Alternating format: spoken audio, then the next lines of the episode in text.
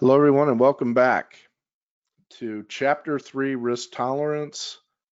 Elizabeth Inman has joined me again. Elizabeth, uh, thanks for being here. Thanks for having me, Jeff. I so appreciate it. Well, we have um, some great topics that are coming up. You know, we had a great session that if you in the audience have not listened to it, we suggest you go back to our podcast channels to pick it up. And today, uh, chapter three, part one, is risk tolerance. So let's talk about risk tolerance. A very important subject in the year 2020. Well, that's for sure, Jeff. You know, we just came off of 11 years of a great market increase. Talk about changes in retirement, like what we talked about in our last podcast retiring five years ago looks so different than if you've planned to retire in 2020 after what happened in the market uh, in March of this year. So retirement today is very different.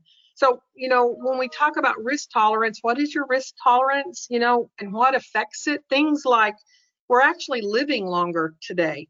People live 10 years longer on average than people did in the 60s. That can make a difference in our risk tolerance the cost of long-term care. You know, right now today in America, the median cost of a nursing home room is $7,698 a month. You think wow. that impacts how much risk you can tolerate once you've retired? And then don't even get me started about the unsteady stock market and what's just happened to folks just in the last six months when it comes to the markets. You know and then how do we predict what the market's going to look like in five years into retirement 10 years into retirement? You know it's it's a different ball game today than what it used to be and it all affects our risk tolerance. Right. So what then truly is the definition of quote unquote risk tolerance well, you know, Jeff, you really can't buy peace of mind. There just isn't enough money to buy peace of mind. So, understanding risk tolerance, what the definition is, how it impacts us is very important. It's real simple. Um, risk tolerance is simply how much risk you're able to withstand. So, your risk tolerance while you're working may be very different than the risk tolerance you have right before you retire, and certainly different than after you've retired. What we hope to do is increase your understanding of the amount of risk you're under right now today. What kind of risk is on your funds today that's going to impact your retirement?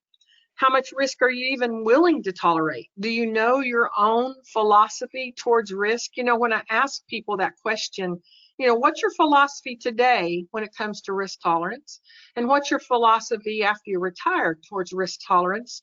They really don't even understand those terms because those aren't terms that most federal employees hear about as they progress through their career, but it's something that's going to very, very much impact them.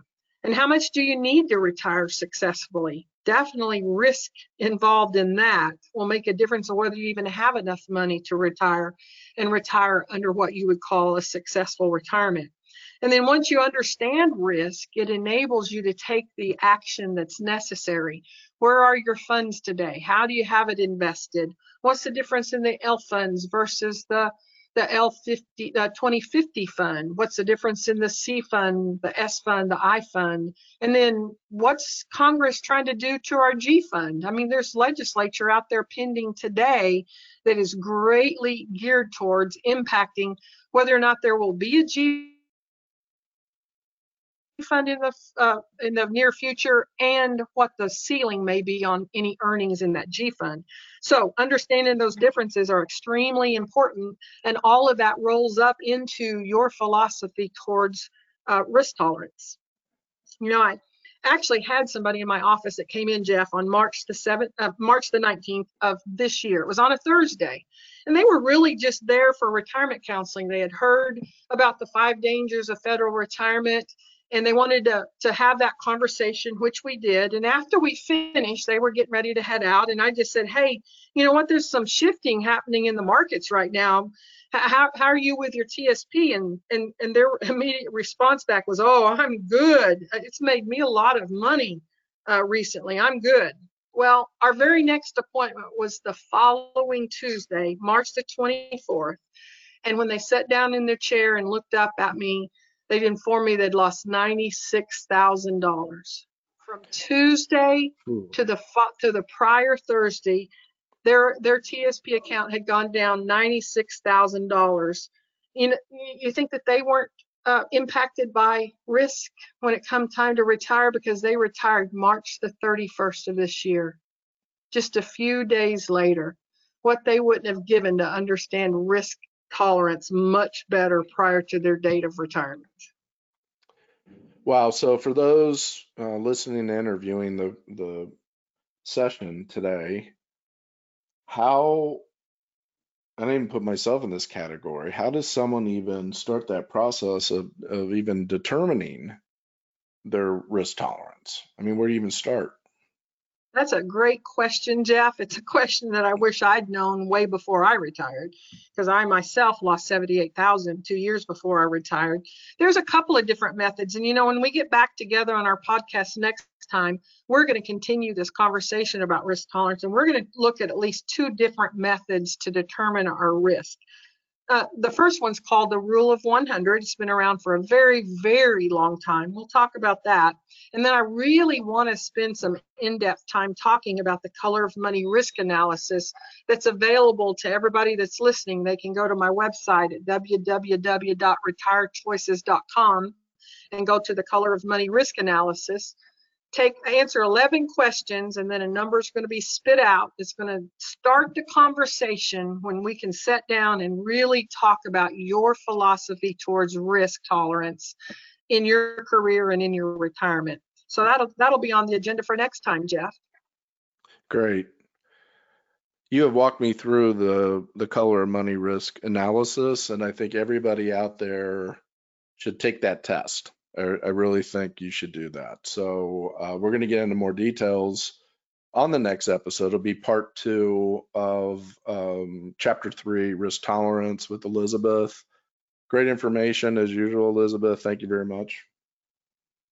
Thank you, Jeff. I sure enjoyed my time with you today. Okay, everybody, uh, if you have questions for Elizabeth, you can call us on the 800 number 888-545-8840. You can also uh, check out uh, the previous podcast sessions on fedchecklist.com, fedchecklist.com, or you can email us at info at govresource.com. As we close out, Elizabeth, uh, one more time on your website. www.retirechoices.com. Okay. Look for the next episode, risk tolerance part two. We're going to get into the rule of 100 and the color money risk analysis. That will be uploaded shortly. And this concludes our session today. Thank you, everybody.